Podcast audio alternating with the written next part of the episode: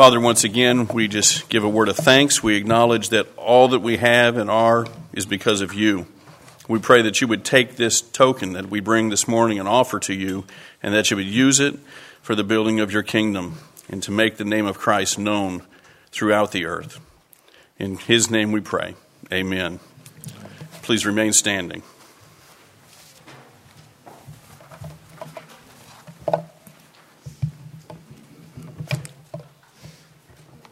Our scripture reading this morning comes from Psalm one twelve.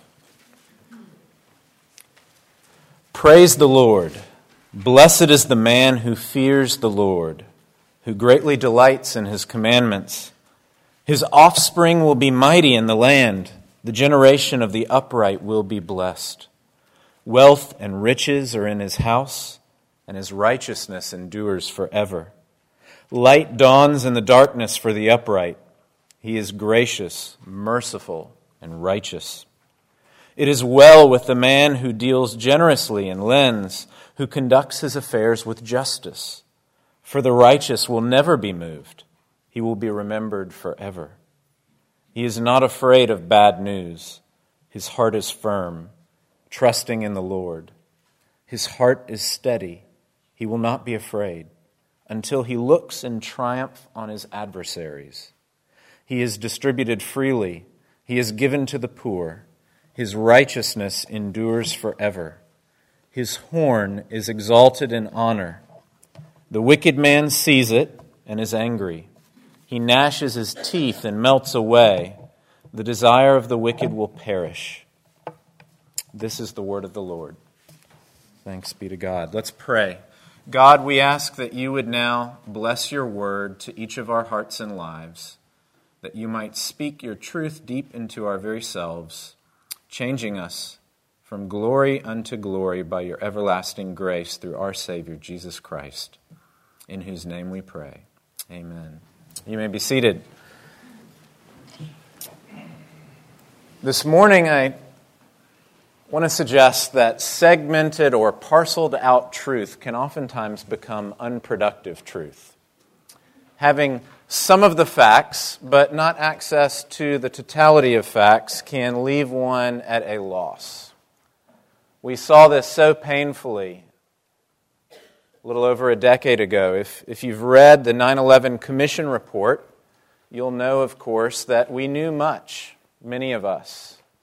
The F B I knew much, the C I A knew much, and what was observed was that no one knew everything, and that much of the great tragedy leading up to and befalling us on that terrible, horrific day was owing to the failure to piece things together and to see the whole, the totality of our intelligence, of our awareness of what was going on around the globe and in our midst. And so the first of its many recommendations were to put a figurehead, a director of intelligence, overseeing the F B I and the C I A and serving as a conduit or a point of uh, reference, someone who would know all the facts that we have available to us. If we see just part of the picture, but we don't piece it together with the rest of the picture, we can get a very difficult, a very misleading notion of what's going on. And I want to suggest that often happens with our reading of the Bible.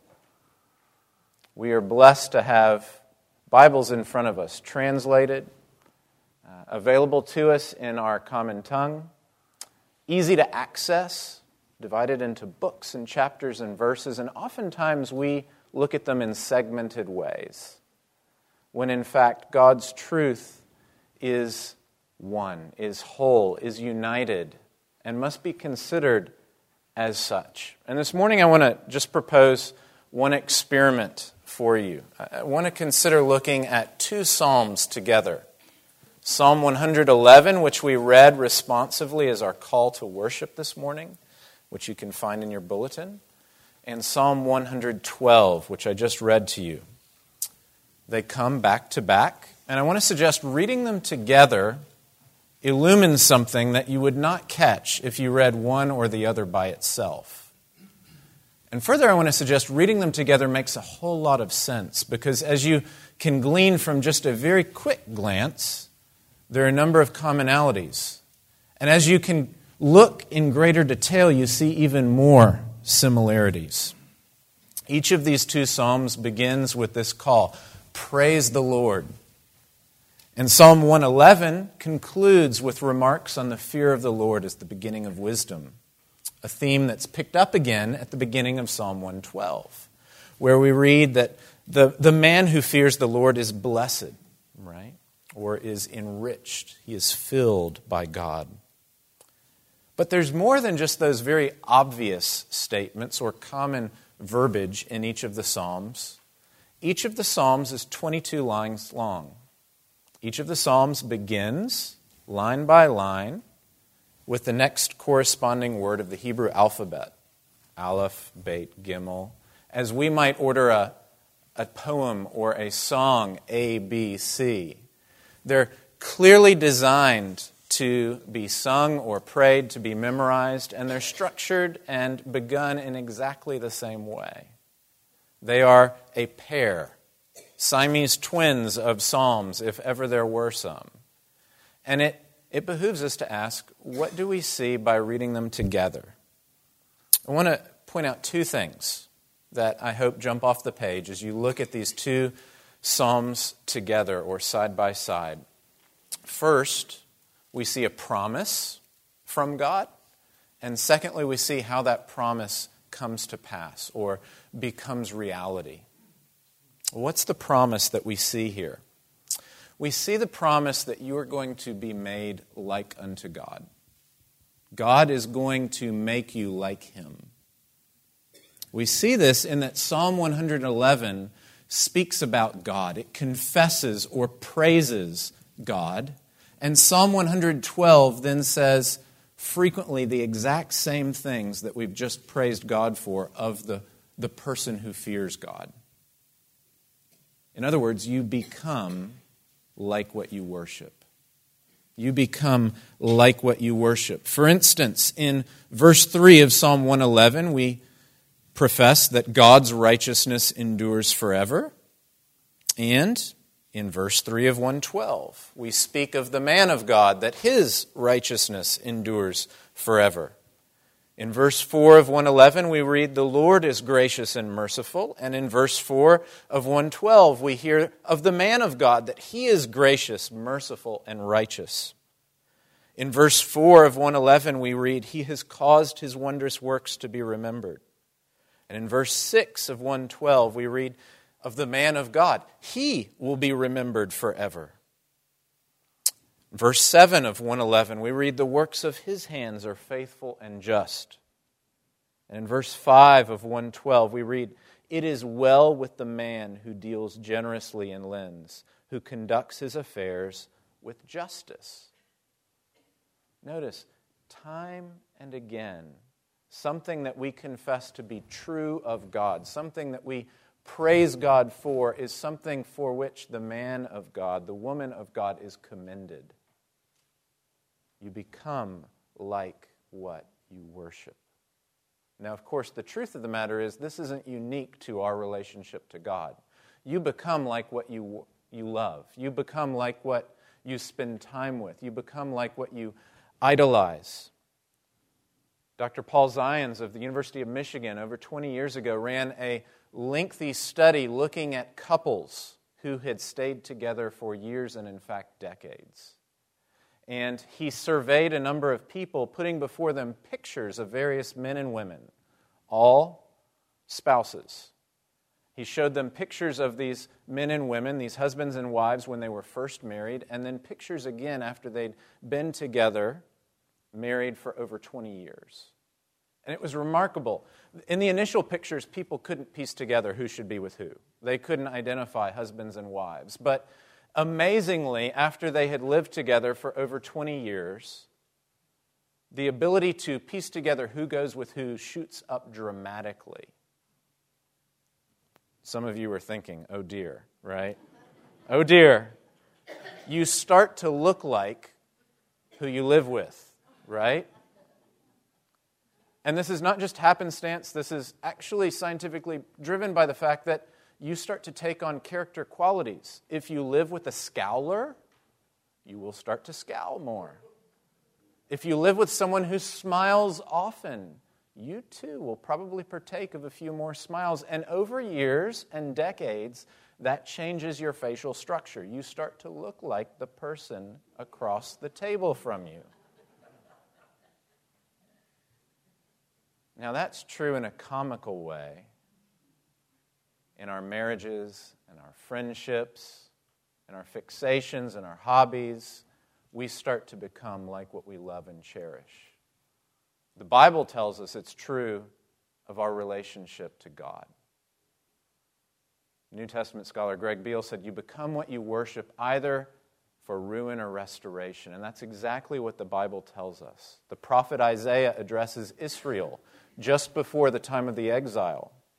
And he does a remarkable thing. He first mocks the, the idols of the nations around them, saying that they are deaf, they are dumb, they can't hear the prayers of people made unto them. They can't think to respond wisely to them. They can't do or act in any way on your behalf.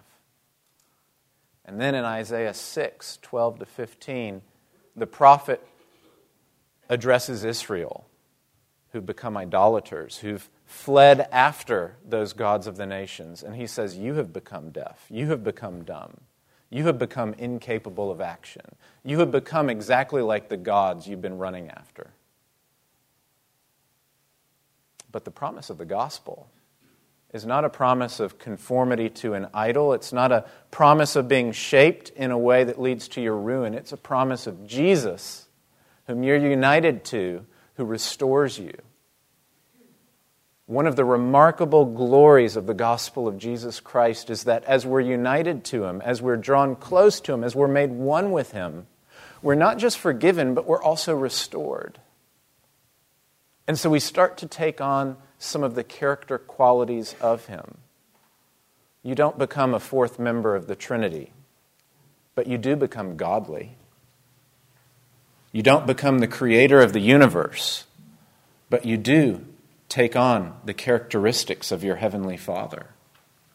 God ensures that His children bear His image in Jesus Christ. You become like what you worship. So Jesus, in the Sermon on the Mount, in Matthew five, verse nine, says that the peacemakers are blessed, for they shall be called sons of God. They bear the image of their Father. What? The image of one who makes peace. That's one of God's most remarkable qualities, to be a bridge builder, to be one who mediates, who reconciles, who brings rest, who brings shalom and calm in the midst of chaos and disorder. And His children bear that image. They take on that quality by His grace. Well, let me point out just one example here of what the psalmist says we take on. We start to uh, behave, or we start to be like our Heavenly Father. Um, as we look at Psalm one eleven, one word jumps out repeatedly over and over and over again. The word forever. And it's ascribed of God, of God's characteristics, of God's actions. His righteousness endures forever, right? He remembers His covenant forever. Right? Uh, his statutes are established forever and ever. He's commanded His covenant forever. His praise endures forever. That doesn't simply speak to longevity, but to steadfastness amidst different circumstances. God is not a respecter of persons. We read elsewhere in Scripture. God is not a respecter of circumstances. God is not changed. God is not affected by the highs and the lows, by the wins and the losses of this world. God is steadfast. God is faithful. God is forever. And notice how this is spoken of the man of God, the woman of God, the person who in worship is becoming like unto God. We become steadfast. Psalm one twelve verse three tells us that this occurs in times of fullness. Wealth and riches are in this person's house, and his righteousness endures forever. Now let's notice that's not normal. When most sinful human beings get rich, they get unrighteous, because you can start to afford being unrighteous. They get haughty. They get arrogant. This is why Jesus has to say that entering the kingdom of God as a rich person is a terribly dicey circumstance, right?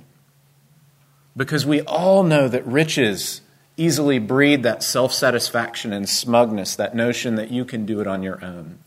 But not so for this one. In times of plenty, in situations of blessing, the man or the woman of God, they remain righteous. They remain righteous. But notice in times of severe need, when there's no food in the cupboard, when there's no money in the checking account, notice what we read here in verse four, light dawns in the darkness for the upright. In verse six, the righteous will never be moved. In verse seven, he's not afraid of bad news. His heart is firm, trusting in the Lord. And in verse eight, his heart is steady. He will not be afraid. Just as the good times don't lead him away from righteousness, the bad times don't lead him to despondency or to despair. And we know the way that goes too, don't we?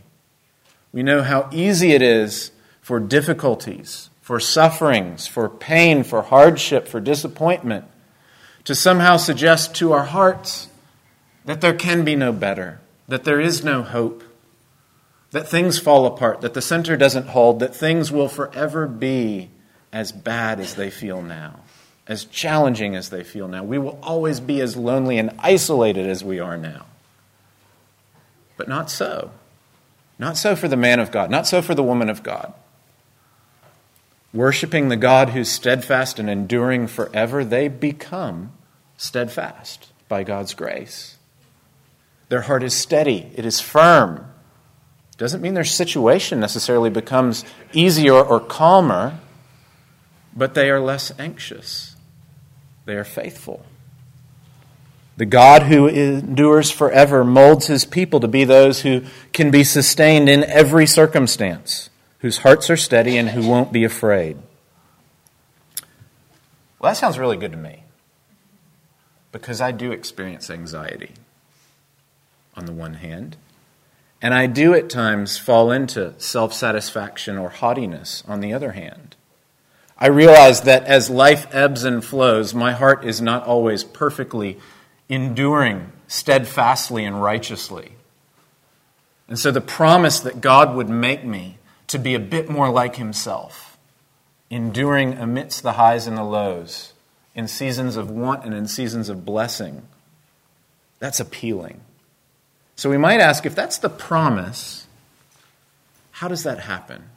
How is it that people like you and I begin to take on this quality?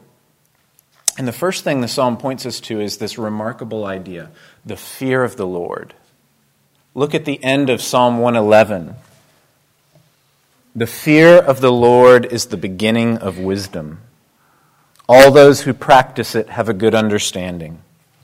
And look at the first verse of Psalm one twelve, where it's picked up again. Blessed is the man who fears the Lord, who greatly delights in his commandments. Understanding how we start to become like the God we worship is going to be centered around understanding something of what it means to fear the Lord. But the catch is, that's a really difficult idea. Fearing God can take different forms in different circumstances. You'll know, of course, that there's a fear of God that is standoffish and skittish. And it's that fear of those who are swallowed and overwhelmed by their sin and guilt. You'll know, of course, if you're a Christian, one of the remarkable promises that we read later in the Bible. For instance, in First John, where we encounter the, the remarkable promise that perfect love casts out fear, right? That's a remarkable word. Or Second Timothy one seven reminds us that God gave us a spirit not of fear, but of power and love and self-control. If you're in Christ, you need no longer fear God in that way. You need no longer fear that God will somehow get you, that his justice will find you out, that his punishment will come upon you, right? that his favor will be taken away. But that's not the only way the Bible talks about the fear of the Lord. The Bible talks about the fear of the Lord in positive ways, in ways that draw us closer to God, not push us further away from him.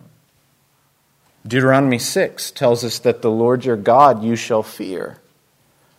Job twenty-eight twenty-eight tells us, turning from evil is rooted in the fear of the Lord, the beginning of wisdom. Psalm nineteen tells us in verse nine, the fear of the Lord is clean and it endures forever. Notice, it endures well after you've been saved and redeemed. It's not something that, that led you skittish and scared to Jesus to get beyond fearing God, but rather it's it's clean and it's holy, it's pure, and it lasts long after you've been saved. What is it? What is it? Paul writes in Second Corinthians chapter seven, verse one, since we have these promises, beloved, let us cleanse ourselves from every defilement of body and spirit, bringing holiness to completion in the fear of God. Notice that. The fear of God is a way to bring holiness to completion. It's not something you leave behind when you get holy.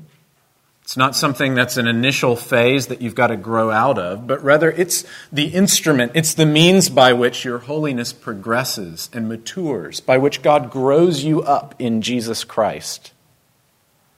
So what does that mean to fear God? I remember the first high school basketball game I played. It was the summer before my freshman year of high school. And our team went up to a jamboree at the University of Florida where they brought together teams from all over the Southeast. And I was the youngin' on the team, the rising freshman. And my job was not to score. It was not to put points on the board. It was to be aware of and to follow the best player on the other team. That was my mission in life on this team. That was the reason I was there. And in our first game, I got a horrific assignment. We matched up against Cape Coral, Cape Coral Mariner High School, who had the current and soon-to-repeat Florida Mister Basketball, a guy named Teddy DuPay, who wound up playing for the Gators. And Teddy DuPay had averaged forty-four points the season before in every game. And I remember my coach gave me but one mandate. He said, wherever Teddy DuPay is, you are there. He said, I don't care if we're on offense, I don't care if we're on defense, you follow that man around the court. And so I was a rising freshman. I'm going to obey my coach, even if it sounds like hyperbole and overstatement. And so the entire game, when I was on the floor, I followed this, this player around the court. I tell you, he scored more points on me than I think anyone ever did. thirty-six of them, which was eight below his average. So I walked away feeling like a winner, frankly, even though I'd just gotten completely trounced. But the entire game, my job was to always be aware of one thing, not where the ball is, not what's happening, but where he is, and to stay right in between him and the basket, right? Think back to when you were learning to drive, and a parent took you out, or a driving ed instructor, and as you pulled up to a busy intersection, as you were about to make a turn, they taught you how you check your sight lines. And before you enter an intersection, before you make a turn, you're always to be aware of certain things, right? You check your crosses. You're to, to look at the rear view. You're looking your blind side, right? And you internalize this. This becomes a rhythm so that eventually you don't have to tell yourself to check this, to check that, to check there. You just do it. It becomes second nature. But you're aware of certain things in your environment so that you can proceed and you can drive safely, right? The fear of the Lord is like my task in that game, and it's like your job checking your sight lines. The fear of the Lord means in whatever circumstance we find ourselves, we are aware that our first task is to be aware of where God is and what God is doing, what God's word or promise, what God's call or commandment in that situation is. It's always to first and foremost check that. It's to be aware that God is involved and active. That whatever the circumstance may be, whether it's in church or in those situations of life that seem most removed from church, that God is active, God is involved, and we are to be aware, we are to be cognizant of what He might be doing there. Now, how does that happen? How do we become people who possess and are marked by that fear of that the Lord, that awareness of God's presence, right? Such that, like the driver, we don't have to keep thinking to check the sight lines, but we just intuitively do it. The psalm tells us a couple things. First of all, it tells us you're not on your own. God makes sure this happens. It's remarkable. God ensures that you will actually grow in this way. So, for instance, in Psalm one eleven, verse four, it tells us, He has caused His wondrous works to be remembered. God doesn't leave you on your own and say, please remember me. He doesn't send you out on your way and say, please don't forget me. He has caused His wondrous works to be remembered. He makes our memory happen. He ensures we don't forget Him. And it goes a step further in verse six. He has shown His people the power of His works. He doesn't simply cause us to remember that He's around, but He impresses on us the meaning, the power, the significance of the reality of His presence. That word, the power of His works, speaks to their centrality, to the fundamental role they play in shaping our lives, our circumstances, our situations. And that's not so obvious, is it? Some of you will have watched the news or read a newspaper today. And I guarantee you, unless you've subscribed to something I'm not aware of, you will have read about all sorts of interesting secondary matters. You will have read about games and debates, about missile launches, and about local tragedies, and you will have not read one single word about what God did yesterday, right? You can be all over the map about whether you want to watch Fox or M S N B C, whether you want to read this or that newspaper, but they will be silent about the single most active, involved, significant figure in the history of the world, right? That's the way telling the news goes in our culture, right?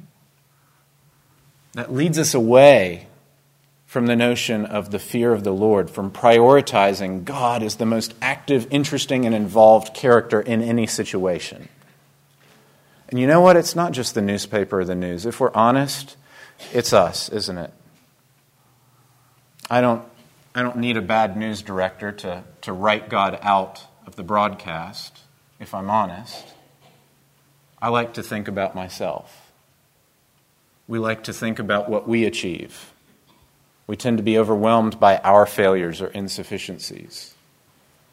We grow so myopic, don't we, in terms of recounting what's occurred that day. And so I think back to last night's dinner time conversation with my family and what I recounted about the events of my day. And more often than not, I'm pretty sure I or other family members, other human beings, were the subject of every sentence, right? Very rarely do I step in and say, well, God was sanctifying me today, right? Very rarely do I speak about, well, God was providing this blessing, right? We speak so often and so small in how we describe our own stories. But this text tells us God ensures that He's remembered, and God ensures that we know the power of that. And that sounds really good to me. How does God ensure this? There are two things that I think are worth noting very briefly. Look at the beginning of Psalm one eleven. Great are the works of the Lord, studied by all who delight in them. Here we have the, the notion of meditation upon God's holy word, where we read of His works, where our minds and imaginations, our hearts and affections are once again reset, recalibrated to the truth and the power of who God is and what God's done. And so the first way in which the fear of the Lord is instilled in us, the first way in which God ensures that we remember Him and that we know the power of what He's done, is by attending to the study of His holy word. Notice the second thing, though, and we see this at the beginning and the end of one eleven and the beginning of Psalm one twelve as well, the call to praise God. And what we find is that it's not as though we are formed and strengthened by our Bible study all week and then we show up here sort of to show it off or to offer it back to God, but that what we do here in worship, what we do here together as God's people, shapes us. That our praise, our prayer, our learning to speak of our stories and of our lives, first and foremost by speaking of God, that recalibrates our imaginations, our affections, our passions, our wills, the way in which we see ourselves and one another. And so it's not only in our private, personal study of the Bible throughout the week, but also in our corporate worship as we gather together to sing to and of God, that the fear of the Lord is instilled in us, and that we come to be a bit more like the God whom we worship. What we see here is that God doesn't simply want to pardon you and pass you off, but like a parent, God wants not only to forgive you, but to restore you. And not only to restore you, but to glorify you. And not only to glorify you, but to be with you. And He's given you His word to commune with you. And He's given you His body that you might dwell in its midst. And as we go from here, let's each of us seek to be mindful of the fullness of His grace and of the breadth of His gospel and of all the many ways He wants to grow us up, each and every one of us, to be more like Him, to be conformed into the image of His Son, even Jesus. Let's pray and ask that He'd do that for us. Father, we confess as we read Your word and sing of You, we feel so very small. We feel insignificant in the face of Your grandeur, and yet we're reminded that You sent Your Son to become one of us, even to die on a tree on our behalf. And so we know that our glory is only in Your good and Your grace, and our salvation and restoration are only going to come from Your hand. We rejoice and rest in Your kindness and mercy, in Your steadfastness and patience. And we thank You for giving us Your word, and we thank You for growing us up in Your church. And we pray that for each and every one of us, Your grace might be new each day, Your mercy might unfold a bit more, and that we might come to share the glory and to reflect the character of Jesus, Your Son, our Savior, in whose name we pray. Amen. As we